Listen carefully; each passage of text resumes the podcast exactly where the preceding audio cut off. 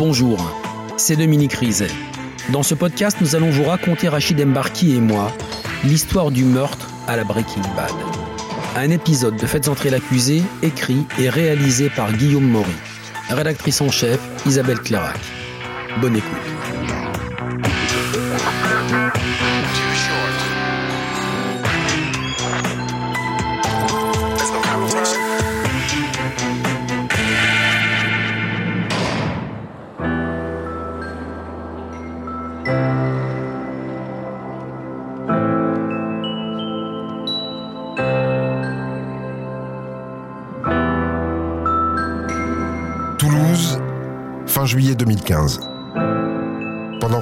Cherchent un peu de fraîcheur sur les berges de la Garonne, la famille et les amis d'Eva Bourseau s'inquiètent.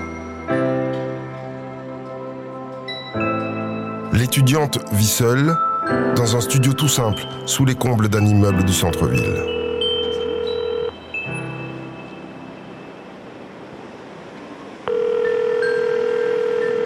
Béatrice Weber, tante d'Eva Bourseau. Eva ne répondait plus au téléphone depuis euh, plusieurs jours. Donc euh, ma sœur s'inquiétait. Mais bon, la dernière fois qu'ils s'étaient eu au téléphone, elle s'était un petit peu disputée. Donc elle s'est dit, bon, elle boude, elle va pas me répondre. Et puis après, bon, bah voilà, passé quelques temps, elle va, me elle va finir par me répondre. 27 juillet, 15h27. Hello, je peux passer? 15h42. T'es chez toi, je récup ma casquette 16h28. Je peux débarquer vers 17h 20h19. T'es là? 28 juillet, 12h02. Ça va? 28 juillet, 13h55. T'es morte ou quoi? Eva ne répond plus et ne poste plus aucun message.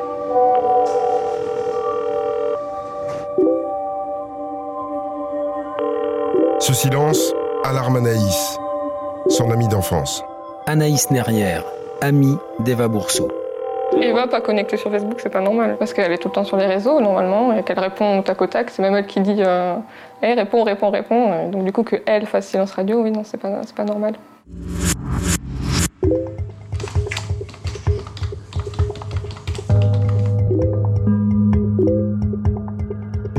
Les amis d'Eva partagent alors leurs recherches sur les réseaux sociaux.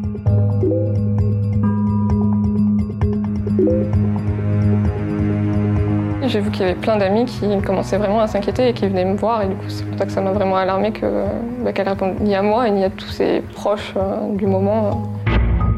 Donc là, je me dis qu'il faut que je fasse quelque chose, mais je sais pas quoi faire.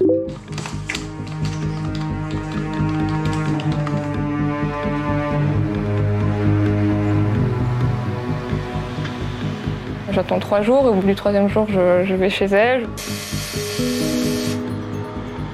C'est un immeuble avec des interphones, je sonne chez elle. Mais ça répond pas, forcément. Et j'aurais dû sonner chez les voisins et faire plus. Et je m'en veux.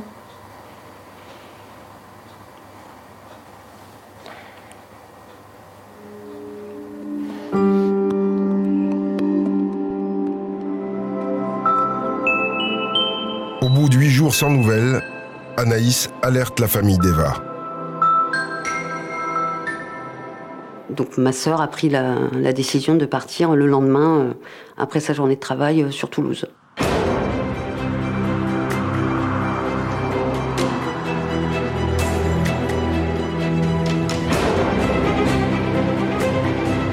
Le lundi 3 août vers 21h, la mère d'Eva tambourine à la porte de sa fille. Et appelle les pompiers à l'aide pour fracturer l'entrée. J'écoute. Des pompiers qui comprennent tout de suite qu'il n'y a plus rien à faire pour Eva et empêchent la maman d'entrer en attendant la police. 45 minutes plus tard, la PJ et le procureur de la République de Toulouse débarquent rue Merly. Docteur Anthony Blanc, médecin légiste. Vers 22h, j'ai un appel euh, du procureur de la République euh, qui me dit qu'ils ont fait une découverte d'un corps, d'un cadavre. Euh, j'ai pas beaucoup d'informations. Il me dit d'emblée que c'est d'apparence criminelle, puisque le corps est dans une boîte, une boîte en plastique. Le procureur de suite m'indique ce qu'il veut en fait. Il me dit c'est simple, la priorité c'est l'identification pour que je puisse répondre à cette maman parce qu'elle est dans la voiture, elle pleure, on ne sait pas ce qui s'est passé. Et donc il m'apporte quelques informations qui vont me permettre de, l'identifier. Alors il me, cite quelques éléments particuliers, des, tatouages, quelques piercings, euh, etc. que je pourrais peut-être reconnaître et pour identifier la victime.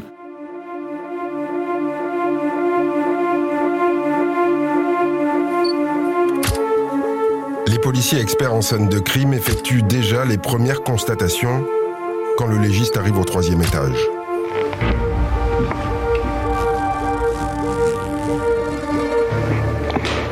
Quand on rentre sur une scène de crime, on a une, démarche d'enquête assez progressive. On fait toujours du plus éloigné au, plus près du corps. Et euh, donc je m'approche progressivement et je découvre cette pièce en fait, qui est une sorte de salon salle à manger avec une petite cuisine. Le légiste patiente dans le salon, en attendant que les experts terminent leur constatation dans la chambre. Donc je vais rester dans cette pièce, à regarder autour de moi, et je vois toutes les affaires qui sont dans des sacs. Par mon souvenir, ce sont des sacs poubelles hein, euh, de couleur gris foncé. Et il y en a un peu partout, euh, c'est euh, étalé tout, autour des pièces, de, tout autour des murs. Il y a plein de sacs poubelles. On a vraiment l'impression que quelqu'un a préparé un déménagement. 12 sacs poubelles. 12 bouteilles et 3 bidons d'acide chlorhydrique. Vide. À mes pieds, je vois un sac.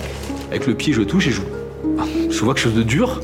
Donc je suis muni de mes gants et, en regardant, euh, je découvre un pied de biche avec à l'extrémité ce que je reconnais être des éléments euh, du corps humain, de, comme de la chair, qui sont en état de putréfaction. Et là, je me dis de suite, là, là ça, ça fait partie sûrement de la scène de crime, c'est peut-être l'arme du crime. Donc de suite, je, dis aux enquêteurs, hop, hop, hop, attention, il y a, y a quelque chose. Le médecin légiste peut maintenant entrer dans la chambre où se trouve le corps.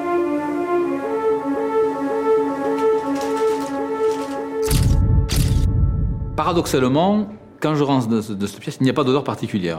Alors que, en tant que médecin légiste, lorsqu'on a des corps qui sont abîmés par le temps, etc., on a des, forts dégagements d'odeur très désagréables. Là, pas du tout. Au pied du lit, on a une grande boîte en plastique, d'accord, qui est fermée, avec dessus une bombe de déodorant et une bombe d'insecticide. La porte de communication entre le salon et la chambre a été calfeutrée avec du scotch. La fenêtre a été calfeutrée et la boîte ici a été calfeutrée avec du scotch.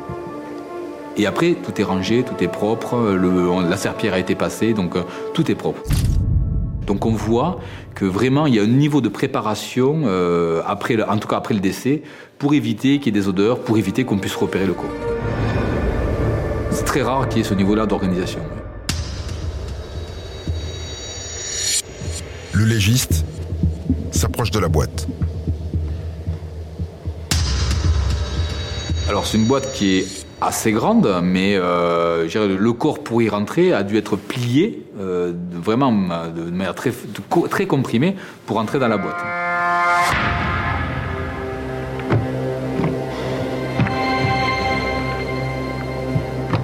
Boîte en plastique, remplie de liquide, euh, dont on ne connaît pas l'origine.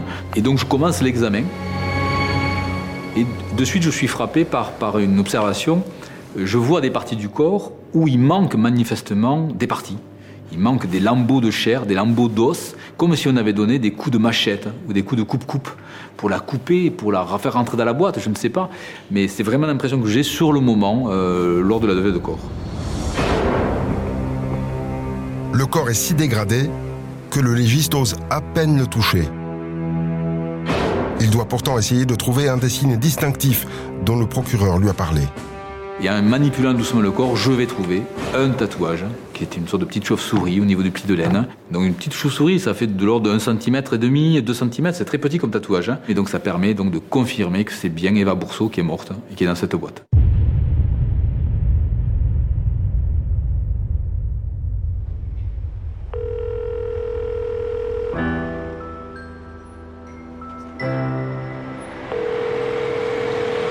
Luna Weber, cousine d'Eva Bourseau.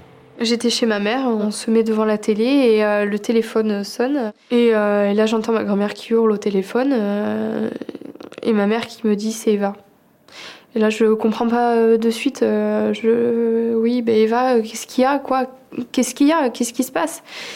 Eh ben Eva, elle est morte. Donc on apprend euh, bah, toute l'horreur en fait. hein, euh. C'est Eva qu'on a retrouvée euh, dans une malle. euh. C'est juste impensable. Il faut d'abord, pour nous, je pense, et pour la maman déjà, c'est d'abord la première chose, c'est d'accepter, quoi, de comprendre et de réaliser surtout que sa fille est morte. C'est surtout ça d'abord. Le reste qui s'est passé après, l'horreur d'après, ne... on ne fait pas le lien, on ne percute pas avec ça. C'est juste, euh, pour, pour sa maman, c'est. On a tué ma fille, quoi. Et on comprend pas pourquoi. On sait pas de quoi, on sait pas pourquoi, on sait pas euh, qui, euh, quoi, comment. Et là, c'est le. C'est- horrible, donc on tombe, par terre, on prend la voiture, on s'en va. Et puis là, euh, là, ça commence. Et puis là, bah, votre vie, elle change.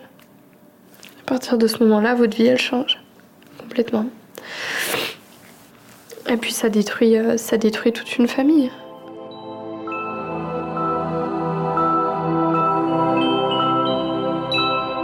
Eva Bourseau avait 23 ans.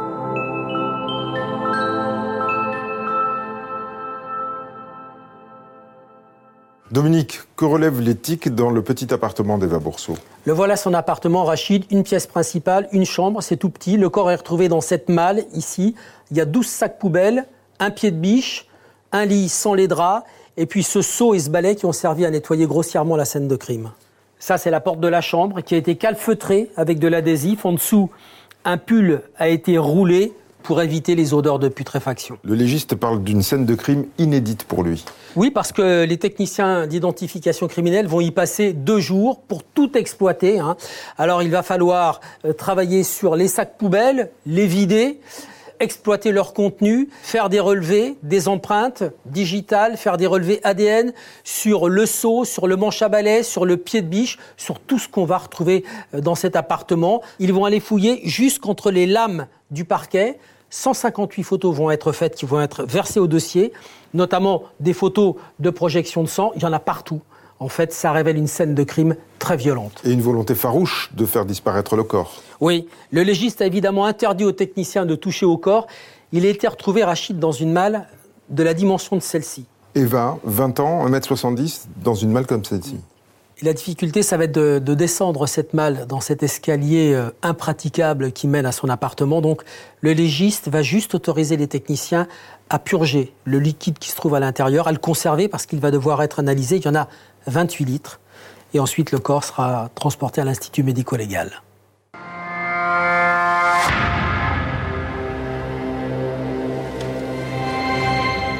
Docteur Anthony Blanc, médecin légiste. On arrive à l'autopsie le lendemain. Habituellement, le, médecin légiste, euh, d'ailleurs c'est ce qu'on voit dans la plupart des films, il est assez caricaturé, euh, il est froid, il ne ressent rien, euh, le, corps, la mort ne, le touche pas. Or c'est pas vrai, hein, bien sûr que c'est pas vrai. Ça ne touche pas parce que la plupart du temps on a des faire à des corps morts, des corps sans vie. Et quand je dis sans vie, c'est sans histoire, sans, connaissance de leur famille, de leurs amis, il n'y a pas d'affect. C'est un corps qui est mort, qui n'a pas de vie.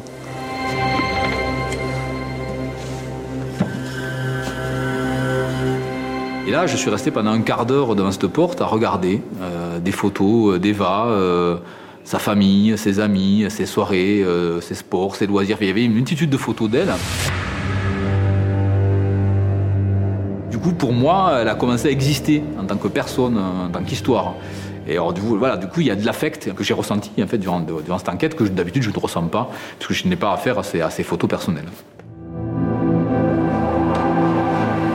Passé son émotion, le légiste se met au travail. Et je me rends compte en fait qu'il manque des morceaux de corps. Il y a un bras qui a totalement disparu. Il ne reste plus rien.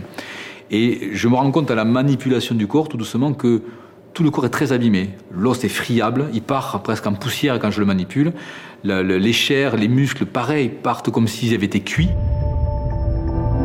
C'est là que je comprends que euh, c'est sûrement l'acide chlorhydrique qui a dissous les chairs, les muscles, les peaux, les os, et c'est pour ça qu'on a cet aspect-là. Et cet aspect, j'ai l'impression qu'on a donné des coups de machette, en fait, c'est le niveau de l'acide qui a fait disparaître euh, à ce niveau-là le- les chairs. Malgré la désagrégation du corps, le légiste trouve de nombreuses lésions. On voit qu'il y a des éléments qui ressemblent plus à des coups, notamment au niveau du bras droit, où on voit des traces plus foncées. Donc pour nous, ça évoque ce sont des hématomes, qui sont classiquement pour le médecin légiste ce qu'on appelle les lésions de défense. Lorsque je suis agressé, je mets mes bras en avant pour me protéger, et ce sont ces parties-là du corps qui sont impactées. On retrouve le nez qui est cassé, une grosse fracture du nez, Et d'autres lésions encore, au niveau du crâne. Deux lésions principalement, un du côté droit où on a une lésion du cuir chevelu qui est verticale et qui pour nous évoque un coup par un objet dur et linéaire, long. Hein, De suite, ça me fait tilt par rapport à ce que j'ai trouvé sur place, c'est-à-dire le pied de biche. hein. J'ai dit voilà, ça peut-être, peut-être, parce que ça, ça restera confirmé, peut-être que c'est l'arme du crime et c'est cet objet-là qui a donné cette lésion-là. Et c'est encore ce pied de biche qui a sans doute causé la seconde lésion. Une fracture du crâne côté gauche. Des coups qui auraient entraîné la mort d'Eva.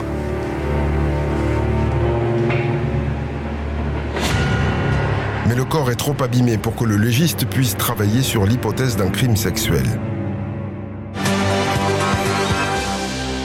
Cette macabre découverte à Toulouse, un corps enfermé dans une malle a été retrouvé dans un appartement. Luna Weber, la cousine d'Eva Bourseau. On a envie de tout arrêter, on a envie de dire stop, euh, euh, stop, euh, arrêtez d'en parler. c'est ma cousine, c'est ma famille. je, veux pas que ça se sache, je veux pas que ça se, veux pas que n'importe quoi se dise et on, peut, on ne peut rien faire contre ça. La scène est effroyable. Le meurtre d'Eva, la jeune Le étudiante. corps d'Eva en partie dissous par de l'acide. Béatrice Weber, la tante d'Eva Bourseau. On voit la police scientifique qui sortent la malle, mais euh, on- réalise pas en fait quoi. C'est euh, c'est- c'est c'est juste pas possible pour nous quoi. Et euh, ils ont détruit son corps quoi. C'est c'est un double meurtre quelque part quoi.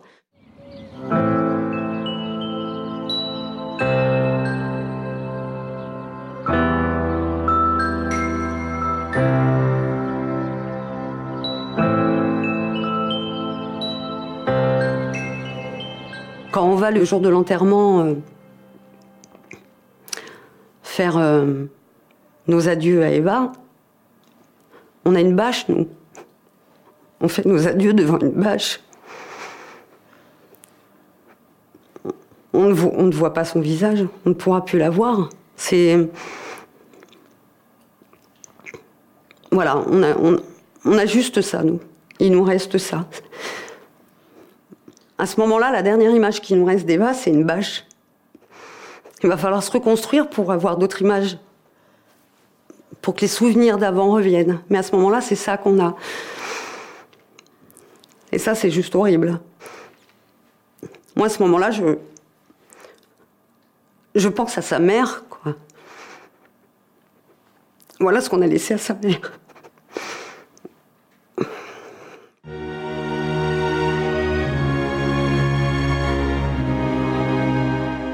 Dominique, ça se trouve facilement l'acide chlorhydrique? Oui, c'est en vente libre, c'est un produit ménager. Regardez, j'en ai apporté une bouteille et c'est bien précisé au dos, c'est un produit dangereux, toxique et très irritant pour les voies respiratoires. Un produit en vente libre, c'est pas une piste pour les enquêteurs. Non, ça n'apporte rien aux enquêteurs, mais c'est la première fois en France, de mémoire, qu'une telle quantité d'acide est utilisée dans une affaire criminelle. En Italie, j'ai envie de dire que ça se fait presque couramment, la mafia s'en sert pour éliminer ses ennemis, pour dissoudre les corps. Ça s'appelle là-bas la lupara bianca. Mais Eva n'a rien à voir avec la mafia, c'est juste une jeune étudiante.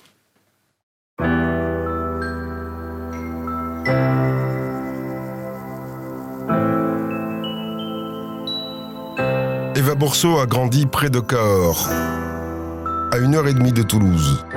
Luna Weber, cousine d'Eva Bourseau. Eva, elle est restée avec sa maman euh, bah, jusqu'à ses 19 ans, euh, accrochée à sa maman, agrippée euh, à ses parents. Elle était dans ses bouquins, dans sa musique. C'était quelqu'un de, de, très tranquille, très posé, qui ne fumait pas une cigarette, qui ne sortait pas, qui ne buvait pas un verre d'alcool. Un an et demi avant sa mort, Eva a donc découvert la liberté. Toute seule dans son studio du quartier Saint-Sarnin le spot des étudiants toulousains. Anaïs Nerrière, amie d'Eva Bourseau. Et de là, euh, elle a découvert euh, bah, ce que c'était les soirées, euh, puis la jeunesse, quoi, qu'elle n'avait pas eu avant. Je la vois peut-être un peu plus épanouie, elle rencontre des gens, elle a des amis, ça, elle sort, elle me raconte comment ça s'est passé, elle a ses premières crushs, comme on dit, elle m'en parle tout le temps, c'est cool, quoi, c'est normal.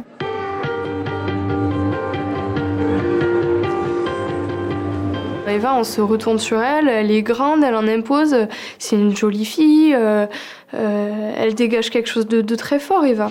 Myriam Chevalreau, enquêtrice de personnalité. Elle était effrontée, elle était euh, avec un certain culot, puisque par exemple, une de ses amies me raconte qu'elle était capable, si elle avait faim, dans la rue, de s'arrêter et demander à quelqu'un de lui donner son sandwich, par exemple. Elle n'avait peur de rien. Étudiante en histoire de l'art, Eva intègre un cercle très fermé, très codifié, l'association des Faluchards. Cette confrérie, essentiellement composée d'étudiants en médecine et pharmacie, se réunit autour de valeurs communes et de rites de passage. Elle était vraiment fascinée par ces étudiants brillants. Et elle avait une vraie reconnaissance aussi de la part de ces gens qui la trouvaient fantaisiste, originale, cultivée. Un de ses étudiants m'a d'ailleurs dit, pour moi j'étais dans des études, c'était morne, je travaillais beaucoup. Eva, c'était, elle était tellement rayonnante, tellement intéressante, c'était euh, un rayon de soleil.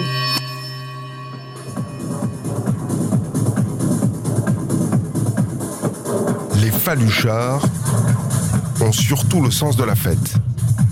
Et Eva le partage tout de suite. Béatrice Weber, tante d'Eva Bourseau. Puis on savait qu'elle sortait beaucoup.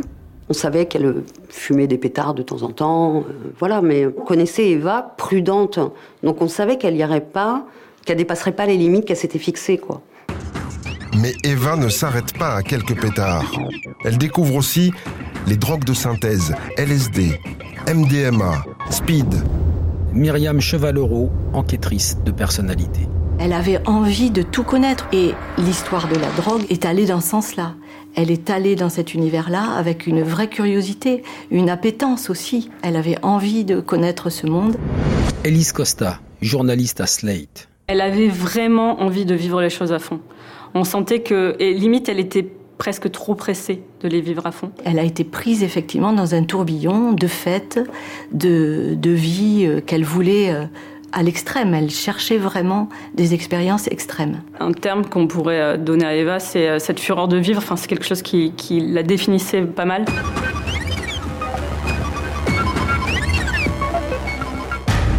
Et elle-même citait James Dean. Euh, elle avait cette citation qu'elle disait à ses copines, qui était mourir jeune et laisser un beau cadavre. Et enfin, c'est un peu l'ironie d'histoire, quoi. Six mois avant sa mort, la fureur de vivre d'Eva s'emballe et emporte totalement l'étudiante. Luna Weber, la cousine d'Eva Bourseau. Eva, euh, c'était euh, les sous, le luxe, euh, les belles choses, les grandes marques. et puis donc on lui a proposé ce business-là de revendre de la drogue et donc donc elle l'a vu quelque part le moyen de se faire de l'argent facilement et, de se faire beaucoup d'argent. À cause de ses excès, quelques amis d'Eva ont fini par s'éloigner d'elle et de ce monde de fêtes et d'illusions. Trois mois avant sa mort, Eva a pris conscience de sa nouvelle solitude.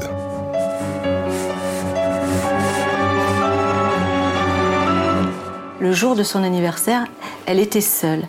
Elle l'a fêté seule et elle a fait par la suite un tatouage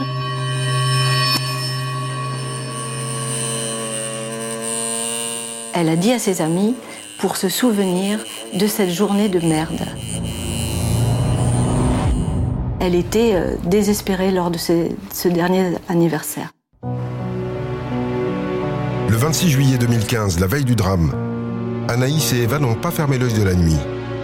Elles ne s'étaient pas vues depuis plusieurs mois. Eva avait besoin de se confier. Anaïs Nerrière, amie d'Eva Bourseau. La sens pas très bien, justement, dû euh, que ça fait longtemps qu'elle fait des, soirées, que ça n'a pas trop de sens de faire tout ça. Donc je pense que là, elle avait plein de questions, pas savoir qu'est-ce qu'elle veut faire de sa vie. Je pense que c'est la drogue, quand on prend trop, au bout d'un moment après, euh, ça aide pas à, se sentir bien. Donc euh, elle était un petit peu perdue. Elle voulait se reconcentrer sur nous, sur sa famille puis reprendre sa vie en main parce que parce qu'elle voyait bien que c'était plus possible cette, cette vie-là. Ça lui faisait peur.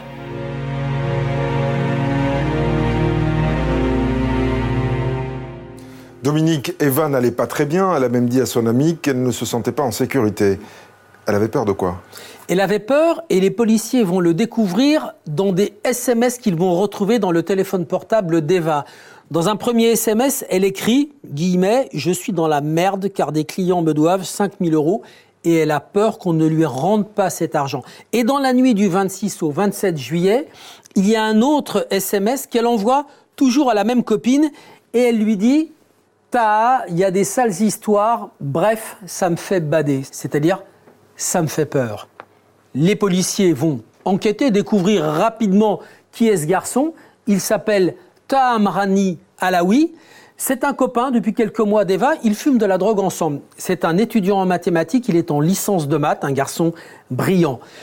Les copines d'Eva le connaissent, mais elles connaissent aussi, et elles vont donner son nom à un autre garçon qui s'appelle Guillaume, alias le chinois. C'est le fournisseur en drogue d'Eva. La police a maintenant deux suspects potentiels.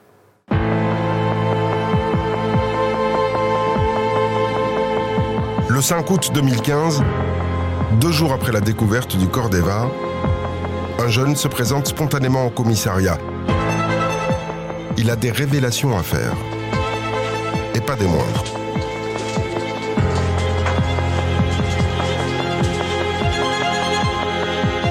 Cet homme, c'est Taham Rani Alaoui, l'un des suspects du meurtre d'Eva Bourseau.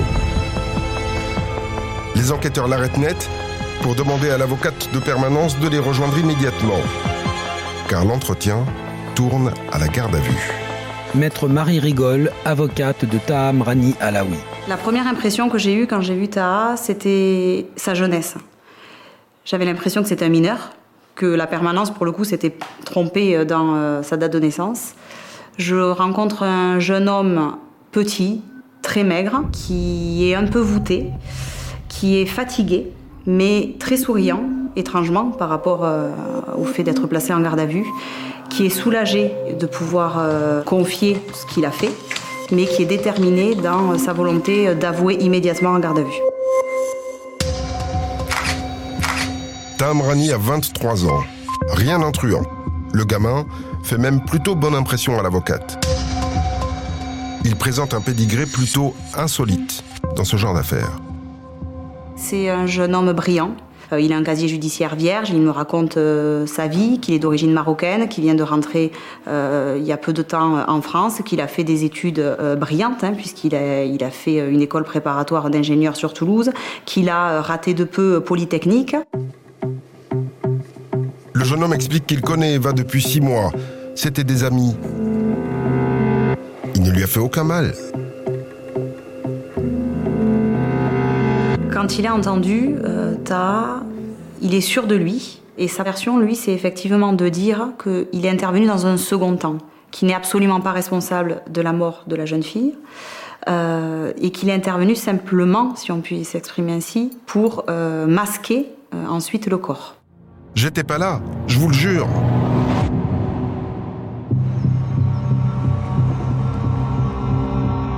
Meta connaît le tueur c'est son ami, Zach. Zakaria Banouni. Il indique clairement que c'est Zach qui a eu un litige avec Eva au sujet de la drogue et qu'ils en sont venus aux mains. Zach aurait tué Eva parce qu'elle ne pouvait pas rembourser une dette de drogue. 6 000 euros. il y a effectivement une ombre, il y a le chinois qui, lui, serait commanditaire de ce meurtre.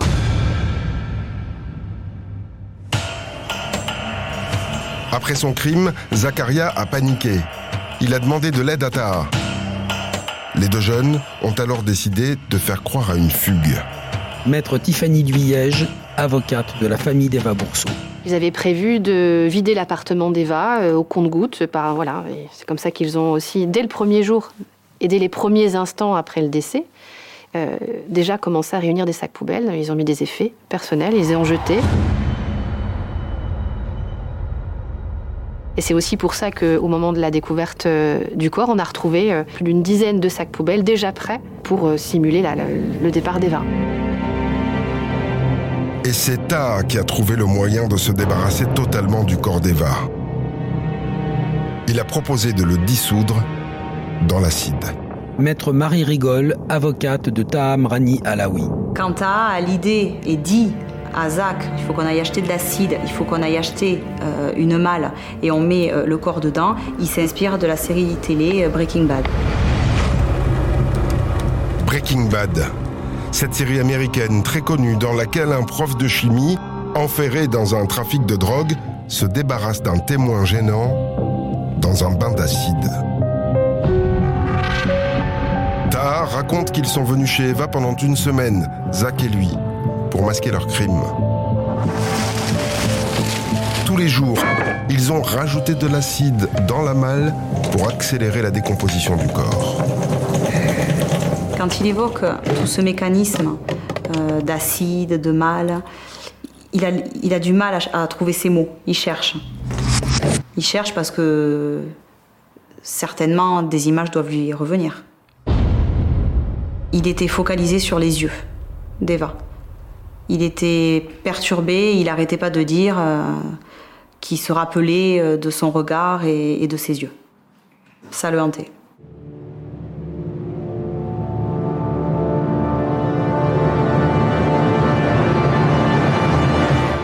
Les inspecteurs de la PJ laissent à Amrani Alaoui dérouler tranquillement son histoire, sans le contredire. Et pendant son temps de repos légal, ils vont chercher les deux autres. Le Chinois, qui serait à la tête du réseau de drogue, et Zach, que tu accuses du meurtre.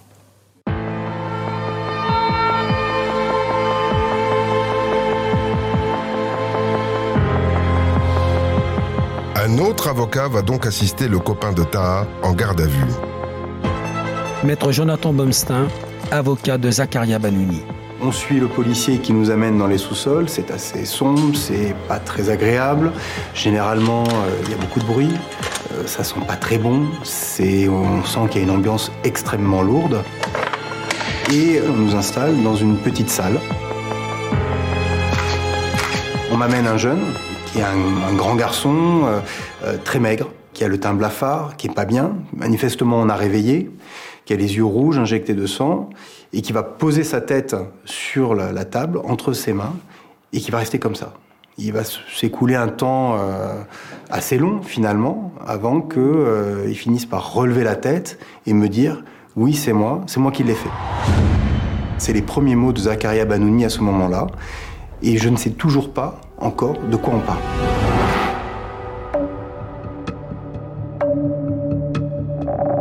Va me falloir quand même quelques minutes pour que je réalise que j'ai en face de moi la personne qui a participé en fait euh, au meurtre de cette jeune fille dont on parle dans les médias. Zakaria Banouni a 18 ans. Comme Taha, c'est un étudiant brillant. Fac de maths à Toulouse, inconnu de la justice. Face aux policiers, Zach explique qu'il se drogue avec Taha depuis 8 mois. Zakaria est euh, encore sous l'emprise des stupéfiants qu'il a ingurgités durant tous ces mois. Il est dans un état quasi de manque. Euh, il n'a pas forcément l'intégralité de ses capacités. Les auditions qui vont se succéder pour lui seront une véritable épreuve physique. Il va essayer de trouver ses mots. Non pas qu'il va essayer de cacher finalement la vérité, mais que ça sera pour lui physiquement difficile de parler. Au bout de sa troisième audition, Zakaria se met enfin à table. Zakaria va pas beaucoup parler. Il va nous donner les, informations essentielles, juste l'essentiel.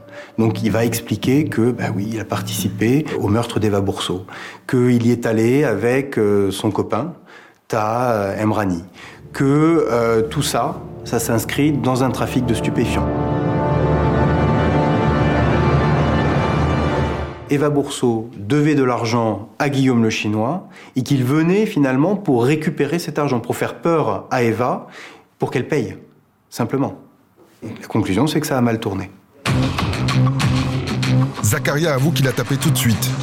Dès qu'Eva a ouvert la porte, il l'a frappé avec un poing américain. À plusieurs reprises, au visage et dans le dos. Quand elle a essayé de se relever, il a cogné encore.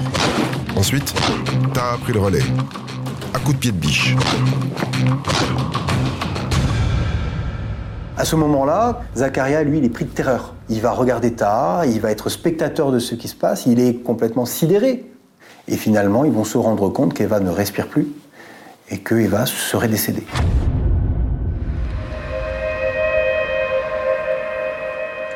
Éprouvé par ses aveux, Zakaria Banouni glisse. Nous sommes fous avec Taha. Je le sens soulagé parce que j'ai tout de suite ce sentiment que euh, pour lui, ça s'arrête, c'est fini et il peut lâcher prise.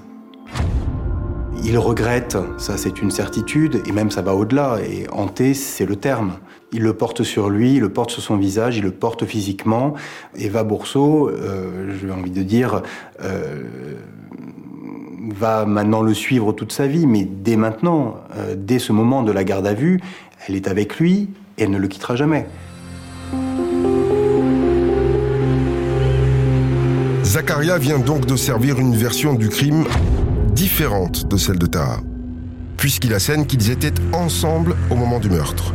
Et ça, Taha ne l'a jamais dit. Mais alors, qui dit vrai? Le troisième homme permettra peut-être de trancher. Guillaume, le chinois, celui qui fournissait la drogue à toute la bande et qui aurait commandité le meurtre. Son avocat a travaillé sur les plus grosses affaires de stupéfiants de la région. Et lui aussi tombe des nues quand il découvre son client. Maître Pierre Lebonjour, avocat de Guillaume. Le chinois est présenté comme étant un trafiquant de drogue suffisamment important, qui aurait euh, tissé euh, toute une espèce de réseau et qui bien sûr ne reculerait devant rien pour se faire rembourser les dettes. Moi, j'ai l'habitude, évidemment, euh, des euh, personnes importantes dans le trafic de stupéfiants régional, et celui-là, personne ne le connaît, euh, qu'il vient de commettre un crime abominable, affreux, qui n'a jamais été vu nulle part, sauf à la télévision, et on vient donc le présenter comme ça. Et moi, quand je le vois, je comprends très vite que j'ai affaire à un jeune garçon de 23 ans, d'origine asiatique, qui n'a pas de casier judiciaire, et qui m'explique que c'est totalement faux. L'étudiant en école de commerce réussit à convaincre son avocat de son innocence. La seule chose vraie, dit-il, c'est qu'il a mis en place un circuit de vente de drogue loin des quartiers chauds de Toulouse. C'est simplement quelqu'un qui, en jouant via Internet le fameux Darknet, euh, euh, s'est procuré euh, tout un certain nombre de drogues et la revend certains de ses amis et encore avait levé le pied parce qu'un de ses colis s'était fait intercepter par la poste quelque temps auparavant. Toute petite pointure, ce chinois. Et surtout, un gars qui ne se rend absolument pas compte de la gravité des faits, ni de ce qui est en train de lui tomber dessus. La première chose qui m'étonne, c'est que il n'y a pas de panique particulière. Il hurle pas. Il dit la vérité euh, sans calcul d'ailleurs. Et pour lui, qui est suspecté d'être le chef, le commanditaire, le donneur d'ordre, bah, finalement, euh, euh, ça lui passe un peu à côté. On a l'impression que, voilà, il, a mis les pieds dans un mauvais film, mais ça reste encore un film. Moi, c'est ce qui m'a vraiment étonné. À aucun moment, on a une prise de conscience de la réalité. Dominique, à ce stade de la garde à vue, ça se complique pour les enquêteurs. Ta et Zach se chargent l'un l'autre, le chinois il dit qu'il est pour rien dans cette affaire. Comment se passe la suite des auditions Alors, Taha s'apprête à passer euh, sa deuxième nuit en cellule. Il est en garde à vue Les policiers décident de le reprendre pour l'interroger. Il est épuisé et là il leur dit c'est bon, ça va, je vais tout vous raconter depuis le début. Il répète que le Chinois lui a demandé d'aller récupérer 6 000 euros que lui devait Eva. T'as dit au policier, j'en ai parlé à Zach, il m'a répondu ouais je suis chaud, on va y aller, on va la dévaliser, on va la tuer. Et là, t'as dit moi j'avais le pied de biche, Zach avait apporté son poing américain, t'as avoue pour la première fois qu'ils étaient ensemble. D'accord, alors la version de ta rejoint celle de Zacharia, mais le crime. Alors, Ta raconte que ce soir-là, ils arrivent chez Eva, ils frappent, elle ouvre, Zach immédiatement la frappe avec son poing américain. Il la poursuit dans l'appartement, elle crie, c'est tout petit, il la rattrape, deuxième coup, troisième coup, et puis elle vient se réfugier près de, de Taha, pensant qu'il va la protéger. Zach arrive, il lui donne un dernier coup, et Taha raconte, elle s'est effondrée à mes pieds. Là encore, les deux versions se rejoignent. Mais Eva, comment elle est morte? Alors, c'est là que les deux versions vont diverger. Zach raconte que c'est Taha qui a achevé Eva avec son pied de biche. Taha, lui, raconte que Zach a frappé Eva avec le poing américain et qu'il l'a achevé pendant 10 à 15 minutes en l'étranglant. Et à ce moment-là, Taha dit Moi, j'ai juste donné deux coups de pied de biche sur le côté au niveau du bras, je pouvais rien faire d'autre parce que j'étais en train de vomir dans l'appartement. Aucun des deux n'avoue la mise à mort.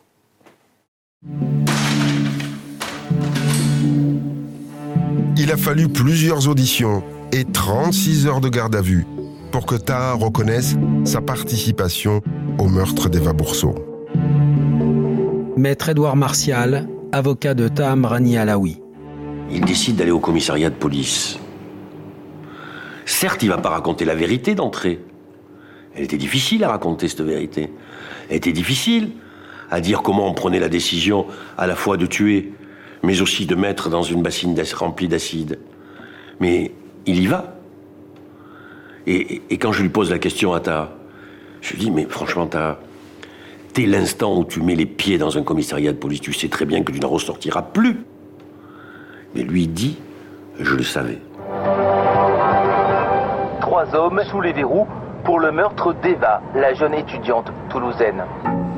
Olivier Pontre, tuteur scolaire de Zacharia depuis 2013. Ah, je tombe des nues. Je suis extrêmement surpris. Je veux comprendre. Je veux en tout cas l'accompagner.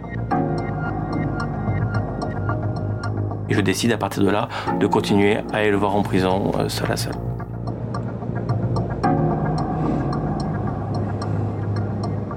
Je me suis dit, si lui est capable de réaliser euh, un tel meurtre, euh, ça me perturbe parce que quelque part, n'importe qui en est capable. N'importe quel parent peut voir un jour ses enfants commettre un meurtre pareil.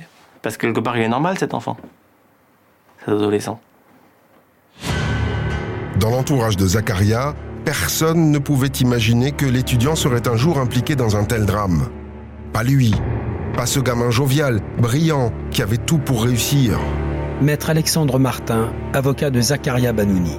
C'est une famille d'origine marocaine qui avait tout fait pour, pour s'intégrer. Vraiment une, une, famille très, très proche, très unie, très aimante. Zach n'a pas manqué, n'a pas manqué d'amour, hein, ni, de, ni de protection de, de, de, ses parents. Maître Jonathan Bomstein, avocat de Zacharia Banouni. C'est un garçon qui rapidement s'est distingué par ses capacités intellectuelles. C'est un garçon qui a été repéré, que l'on a invité à venir poursuivre ses études dans le plus grand lycée toulousain. Au lycée Pierre de Fermat, Zacharia comble tous les espoirs placés en lui. Un bac mention bien, et à 17 ans seulement, la classe préparatoire de mathématiques la plus prestigieuse de Toulouse. Ami de Zacharia Banouni. Zach, dans sa vie au lycée, a une éducation quand même assez stricte. Et donc, du coup, arrivé en prépa où il va avoir sa chambre à lui, il va avoir ses propres libertés, c'est lui qui va gérer quand c'est qu'il va manger, quand c'est qu'il peut sortir, tout ce qu'il peut faire dans sa vie.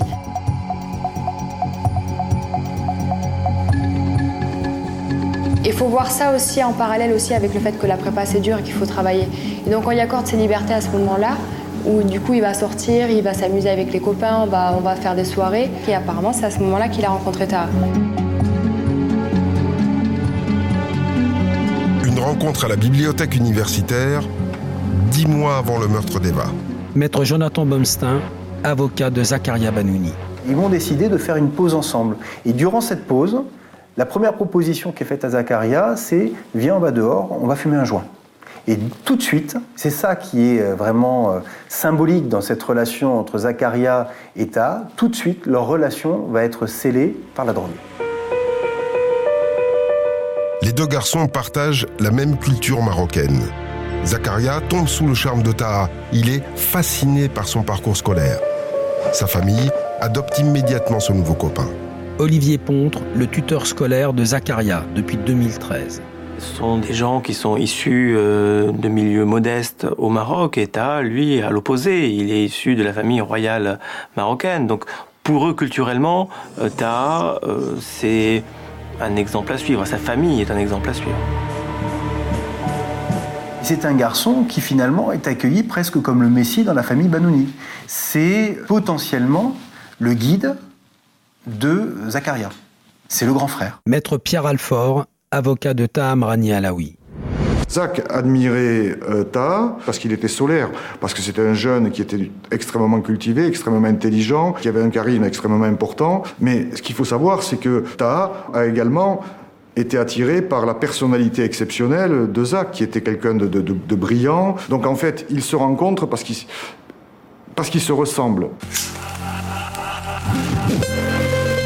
Zakaria et Taha s'engagent dans une amitié exclusive et bientôt destructrice.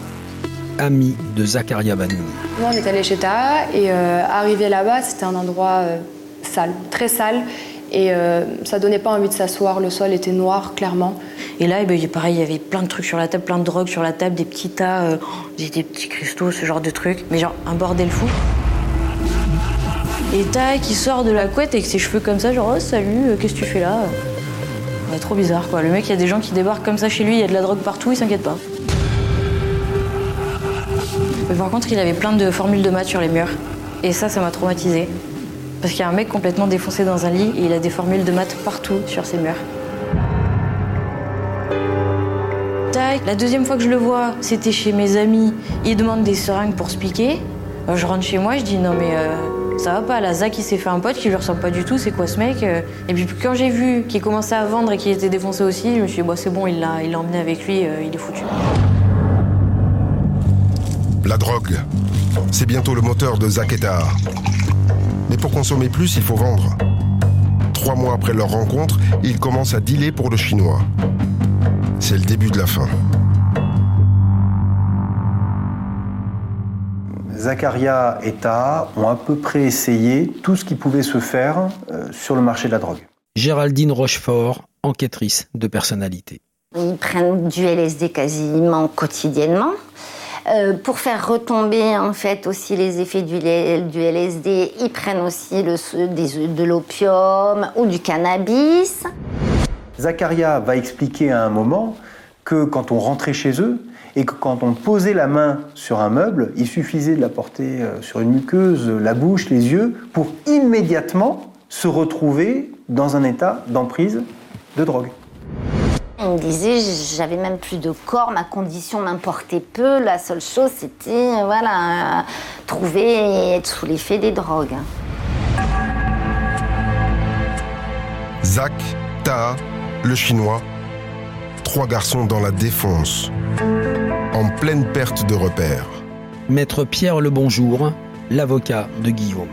Dans leurs échelles de valeur, il va y avoir El Chapo, euh, euh, Narco, ce sont des, des, séries où les héros euh, sont des abominables trafiquants de drogue. On va avoir des meurtriers en série qui sont euh, les héros, les, les Dexter, euh, les Silences des agneaux et compagnie.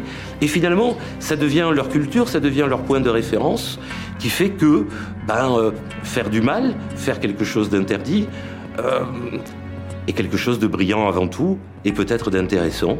Et ils y vont sans comprendre bien euh, quelles pourraient en être les conséquences.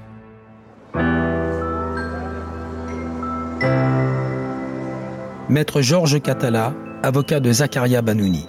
On est aux portes de l'enfer. C'est pour ça que cette affaire est sidérante. Il faut la voir avec les yeux écarquillés. Comment des jeunes gens aimés, entourés, choyés, doués, d'une intelligence remarquable, vont basculer dans l'horreur. Béatrice Weber, la tante d'Eva Bourseau. La mémoire d'Eva était tout de suite salie par rapport à ça. L'image qui a été donnée en premier d'Eva, donc euh, c'était euh, une droguée, une toxico, une, junkie, même le terme a été employé. Hein. Et c'était surtout le contraste euh, entre le portrait des, assassins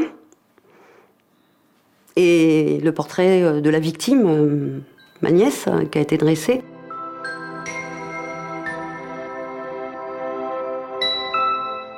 Et eux, c'était des prodiges, en fait. Hein. Deux jeunes hommes avec des facultés impressionnantes, euh, un avenir certainement euh, fantastique.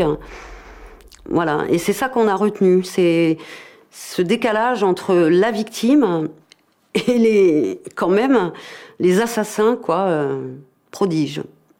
Donc là, on est. eh ben, on a honte. Bizarrement, on a honte.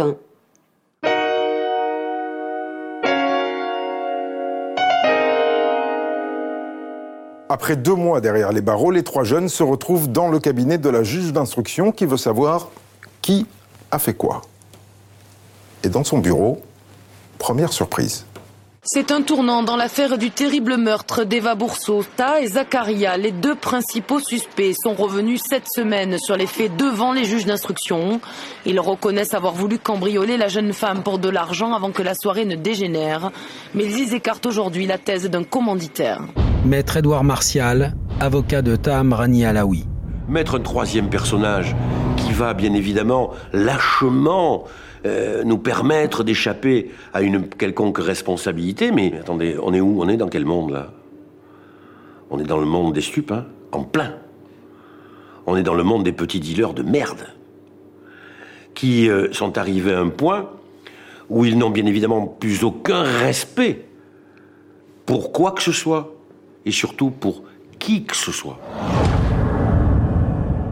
C'est le milieu des dealers. Et dans ce milieu-là, il n'y a pas de pitié, il n'y a pas d'empathie, il n'y a pas de compassion. Le chinois est mis hors de cause. Mais sur le reste, Ta campe sur la même position. C'est pas moi, c'est Zach.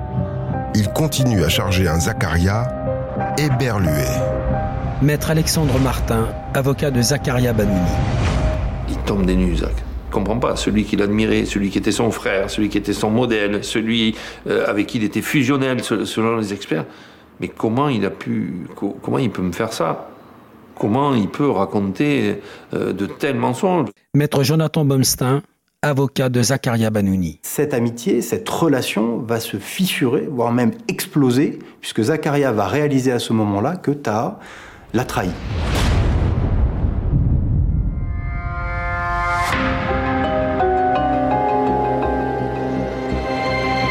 Démêler le vrai du faux, la juge d'instruction organise une reconstitution, un peu plus d'un an après le meurtre, dans le centre de Toulouse.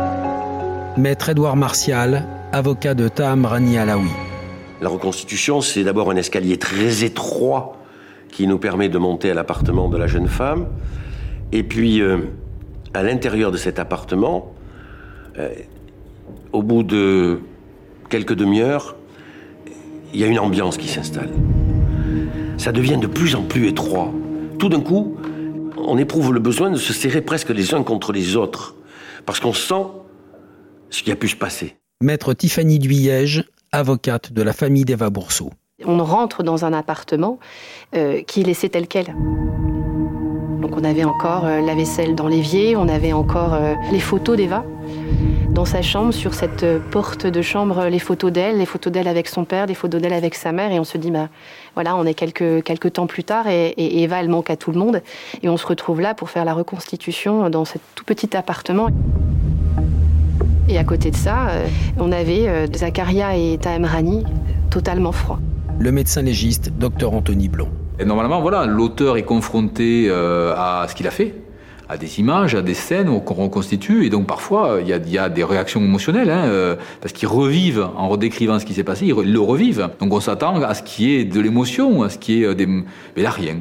Là, on, les deux vont décrire de manière assez froidement tout ce qui s'est passé. Dominique, ils disent quoi, à Isaac, pendant cette reconstitution? Ils restent sur leur position? Oui. Ils racontent que ce soir-là, 22h, ils vont chez Eva. Ta a besoin de pognon, il a besoin de se refaire. Zach est d'accord pour l'aider dans l'opération. 22h, ils arrivent chez Eva, ils sonnent chez elle à l'interphone, elle répond, eux ne parlent pas, ils s'en vont manger un kebab et ils reviennent vers 1h, 1h30 du matin. Ils sonnent, elle est là, elle leur ouvre, ils montent et ils racontent qu'ils ont consommé de la drogue. Jusqu'à 4h du matin, ils ont fumé du cannabis, ils ont pris de l'ecstasy. Ils redescendent. Et dans la rue, Ta et Zach s'embrouillent. Ils se reprochent l'un et l'autre de ne pas avoir eu le courage d'attaquer Eva pour lui voler son argent. Et ils remontent. Et Eva, elle réagit comment quand elle les voit revenir? Bah voilà ce qui se passe quand ils remontent. Zach frappe immédiatement Eva au visage avec son poing américain. Elle court dans son appartement, elle crie. Zach la frappe encore et encore et elle finit par s'effondrer au quatrième, cinquième coup de poing. Elle tombe, mais elle est encore vivante. Et lequel des deux l'a achevé Alors, c'est la surprise de cette reconstitution. Taha avoue que c'est lui qui a donné les derniers coups à Eva. C'est cette scène avec le pied de biche qu'il avait apporté. Il explique qu'en fait, Zacharia était agenouillé sur Eva. Ta voulait lui faire dire où était l'argent. Elle a dit, elle saignait, elle avait reçu des coups auparavant. Elle a dit, euh, l'argent, il est derrière le fauteuil. Oui, mais fauteuil, canapé, euh, au Maroc, c'est la même chose. Ouais, c'est le même mot. Et en fait, Ta va se tromper de meuble. Il va aller fouiller euh, dans le, dans le fauteuil. Il trouve pas l'argent et de rage, il revient. Et encore une fois, c'est cette séquence. Il la frappe six fois au visage avec le pied de biche. Et l'argent Et ben, l'argent, ils vont finir par le trouver. Et c'est cette photo-là. Et c'est sordide parce qu'ils vont compter l'argent. Ta va compter l'argent dans l'appartement. Regardez, c'est cette séquence, cette photo de la reconstitution, alors qu'elle va être en train d'agoniser. Et ils raconteront, au moment où on est parti, elle ne respirait plus. Maître Tiffany Duyège, avocate de la famille d'Eva Bourseau. Ça, c'était quelque chose que l'on n'avait pas. Euh, le fait que Ta Amrani, avec une totale froideur, euh, euh, compte son argent quand son ami est en train de mourir sous ses yeux, ça, il ne nous l'avait jamais expliqué. Et spontanément, il va nous le faire en reconstitution. Mais avec une facilité déconcertante. Maître Édouard Martial, avocat de Taham Rani Alaoui. C'est ce jour-là que Taha décide de rompre définitivement avec euh, les petits arrangements avec la vérité. Et il dit tout ce qui doit être entendu. On entend les coups portés par l'un et par l'autre sur le visage et, et tout ce qui est fait pour étouffer les cris de cette jeune femme qui essaie de se défendre et qui sans doute essaie de s'enfuir et qui ne comprend rien à ce qui lui arrive. On entend presque le bruit du pied de biche qui vient fracasser un crâne. Taha nous force à le vivre. Et ce moment-là est un moment, bien évidemment, que personne n'oubliera.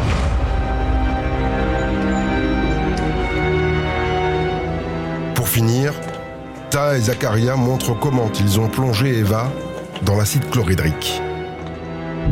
Ils expliquent qu'ils sont venus la veille de la découverte du cadavre. À l'aide du pied de biche, ils ont déplacé Eva à l'intérieur de la boîte pour pouvoir la refermer.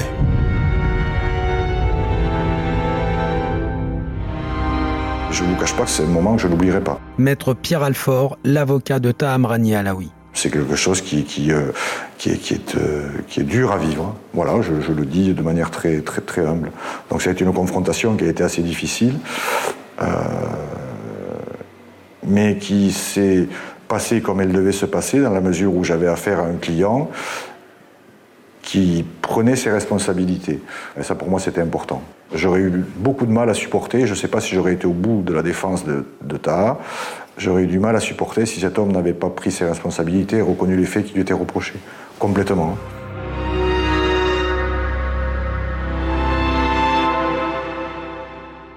Guillaume, le Chinois, qui avait été mis en examen pour complicité d'assassinat, a finalement été complètement écarté de l'affaire Bourseau. Il aura fait cinq mois de prison avant d'être blanchi. Taham Rani Alaoui et Zakaria Banouni, eux, sont renvoyés devant les assises de Toulouse pour meurtre. Ils ont 22 et 25 ans quand ils s'assoient dans le box des accusés. Trois ans après les faits, les journalistes sont là avec cette question. Que va-t-on juger? Deux brutes défoncées? Ou une société dont la jeunesse est abreuvée de drogue, de jeux vidéo et de séries violentes.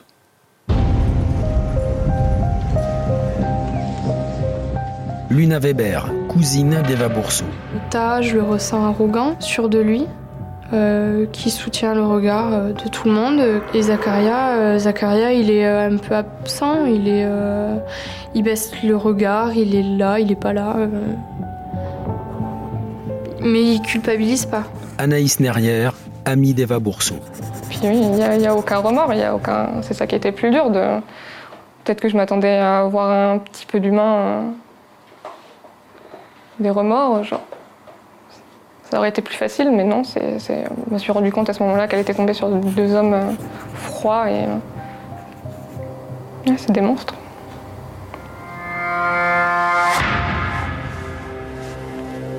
Le box, Zakaria Banouni paraît le plus effacé des deux accusés.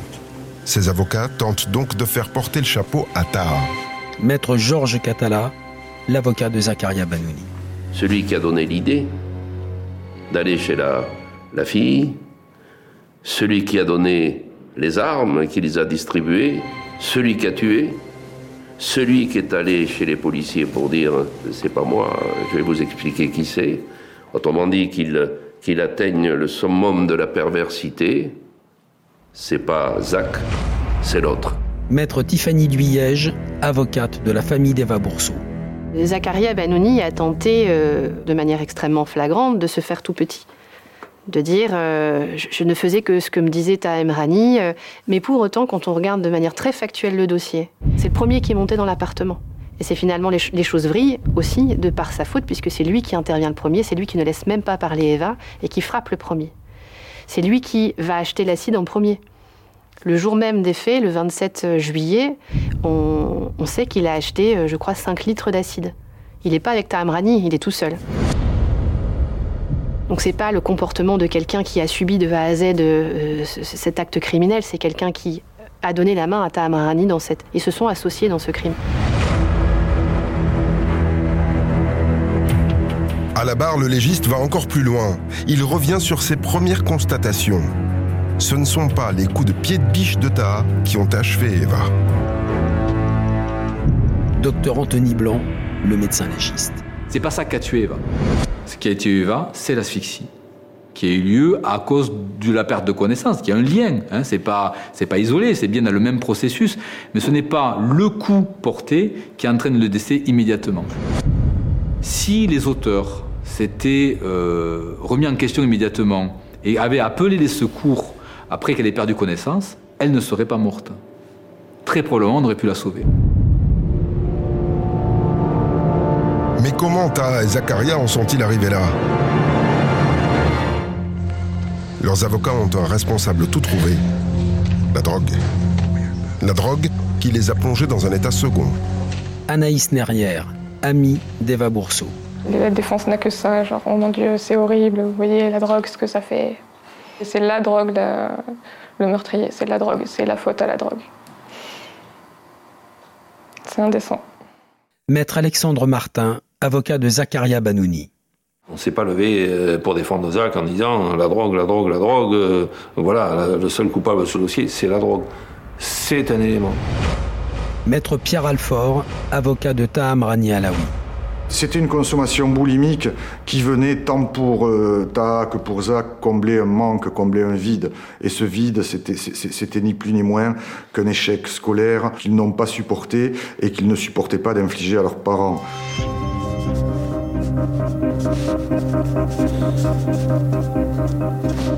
Gaëlle Caro, enquêtrice de personnalité. Ta, il est programmé pour réussir. Il dit, on m'a parlé de Polytechnique, j'avais 4 ans, et il dit euh, quelque chose qui, euh, je trouvais terrible, c'est euh, le rêve de mes parents est devenu mon propre rêve, c'est-à-dire qu'il va les coller au désir de ses parents. Maître Édouard Martial, avocat de Taham Rani Alaoui. Et quand il subit cet échec pour un quart de point, pour Taha, c'est l'écroulement de sa vie. Le rêve s'est disloqué. Il n'existe plus. Il n'existe plus surtout aux yeux des siens. Dans la tête de Ta, c'est si je réussis, mes parents même, si j'échoue, ils m'aimeront plus. Zacharia, lui, rate sa classe préparatoire un an avant le meurtre d'Eva. Après une histoire qui l'a traumatisé. Maître Jonathan Bomstein, avocat de Zakaria Banouni. Zakaria a un ami qui manifestement ne supporte pas le rythme. Et cet ami va un soir appeler Zakaria pour quelque chose d'anodin, pour lui demander de lui prêter sa calculette pour un devoir qui avait lieu le lendemain. Et Zakaria euh, va plaisanter avec lui en lui disant euh, non, je ne te prêterai pas ma calculette, euh, alors qu'il l'avait amené finalement le lendemain. Et durant la nuit, eh bien, ce camarade de classe va se suicider. Et Zakaria va croire réellement qu'il a participé justement au suicide de son ami. Ça, il ne se le pardonne pas. C'est ce qui va faire que Zakaria va lâcher la rampe, avec cette culpabilité euh, qui va l'habiter. Il n'est plus capable, à ce moment-là, euh, de se consacrer à ses études comme il l'avait fait au début. L'échec scolaire, la drogue, certes. Mais pour l'expert psychiatre, cela ne suffit pas à expliquer l'acharnement ultime, le déchaînement de violence de Taha. La clé du mystère se cache peut-être dans son téléphone. Au cours de l'enquête, les policiers y ont trouvé trois jolies photos d'Eva.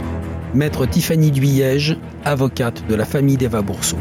Des photos particulièrement suggestives, en fin de soirée, très souriante, euh, avec la robe qui est en train de remonter. On se demande pourquoi il garde ça. Quel est son besoin euh, de garder ce genre de photos? Elise Costa, journaliste à Slate. Il y a tout l'aspect euh, frustration sexuelle. Eva avait déjà raconté à des amis que Ta avait essayé de sortir avec elle et puis qu'elle l'avait envoyé balader. Et, voilà, ça en, était, ça en était resté là. Donc je pense qu'il a une attirance pour elle et comme il ne peut pas la voir, ben, en fait il va la détruire. Béatrice Weber, tante d'Eva Bourseau. J'ai pas cette mentalité de, de haine ou de vouloir du mal à quelqu'un. Je ne suis pas comme ça, rendre justice absolument. Euh. Moi, ce que je veux, c'est qu'ils purgent leur peine quand même au moins jusqu'au bout. Et je veux qu'ils souffrent. Je veux qu'ils souffrent euh, dans le sens où je veux qu'ils soient hantés par ce qu'ils ont fait. Et pour moi, c'est ça la plus grande souffrance qu'ils puissent, euh, avoir. La sentence du souvenir de ce qu'ils ont fait. Au terme de deux semaines de procès, l'avocat général assène un réquisitoire extrêmement lourd. Il demande 30 ans de prison pour Zakaria Banouni. Plus que jamais, la défense doit réussir à dissocier des actes monstrueux d'un homme qui ne l'est pas. Maître Georges Catala, avocat de Zakaria Banouni. On se carapace. Mais malgré la carapace, une affaire comme celle-ci euh, m'a beaucoup marqué à raison de cette incompréhension totale, celui ou ceux qui ont fait ça, ce sont, disons-le, des salauds, et celui que je défendais n'était pas un salaud. Il s'était conduit comme un salaud, mais ce n'était pas un salaud. Maître Alexandre Martin, avocat de Zakaria Banouni. J'ai presque 30 ans de carrière, mais c'est un des dossiers qui m'a marqué le plus avec euh, un attachement particulier pour, pour, ce garçon. Au-delà d'être, d'être un client, c'est un, un, garçon qui, qui m'a touché. Il était un exemple jusqu'à cette période, hein, jusqu'à ce, crime. Il faut qu'il redevienne un exemple, cette fois-ci l'exemple de, de, la possibilité pour tout homme de se reconstruire et de, de se réinsérer. Il en a les capacités et je crois qu'il en a aussi la volonté. La défense de Taha doit faire face à un réquisitoire encore plus rude. Perpétuité. Maître Pierre Alfort, l'avocat de Taha Amrani Alaoui. Le, mot fait froid dans le dos, hein, perpétuité, et condamner un gamin de 21 ans, parce que c'est l'âge qu'il avait au moment où il commet les faits, à une peine perpétuelle, c'est anéantir l'espoir. Et ça, moi, en tant qu'être humain et en tant qu'humaniste, je ne peux pas l'accepter. Maître Édouard Martial, avocat de Taham Rani Alaoui. C'est moi qui dois plaider en dernier. Et là, je sais que je dois me battre et que je vais me battre contre cette idée de la disparition d'un jeune garçon dans un cul de basse-fosse pour plus de 30 années de réclusion criminelle. Et, je n'ai que cette seule ressource de dire aux jurés attention, attention. Là, vous avez quelqu'un qui, sans doute, j'en suis sûr, parce que je le connais, je vais essayer de vous dire comment je le connais, ce que je ressens de lui, mérite de recevoir une chance. Une chance que les jurés n'accorderont pas aux accusés. Le délibéré ne traîne pas. En 4 heures, la Cour les condamne à passer l'essentiel de leur vie derrière les barreaux. 25 ans pour Zakaria Banouni, 30 ans pour Taham Rani Alaoui.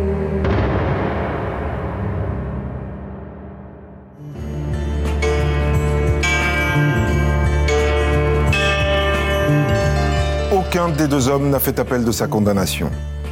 En prison, Tam Rani Alaoui a validé sa licence de maths. Et Zakaria Banouni s'est lancé dans la menuiserie.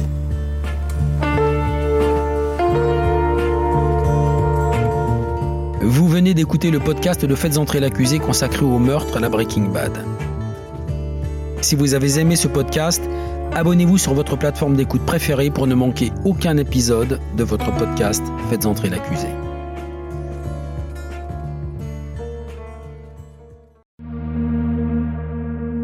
Bonjour, c'est Dominique Rizet. Une poignée de secondes, voilà tout ce qu'il faut pour qu'une vie bascule. Juste une poignée de secondes. Un sursaut, un instant où le destin bifurque dans une direction ou dans l'autre. Sur le coup, je pensais pas qu'il était mort parce que je voyais pas de sang, on voyait rien quoi en fait. Sébastien s'est jeté sur son père. L'affaire Grégory, l'affaire Daval, l'affaire Cahuzac, vous les connaissez toutes, ça fait 40 ans que je vous raconte ces destins brisés. Aujourd'hui, dans l'instant où, découvrez les confessions de ceux qui sont au cœur de ces affaires. Ils me racontent et vous racontent ce qu'ils ne pourront jamais oublier. L'instant où, un podcast BFM TV raconté par Dominique Rizet.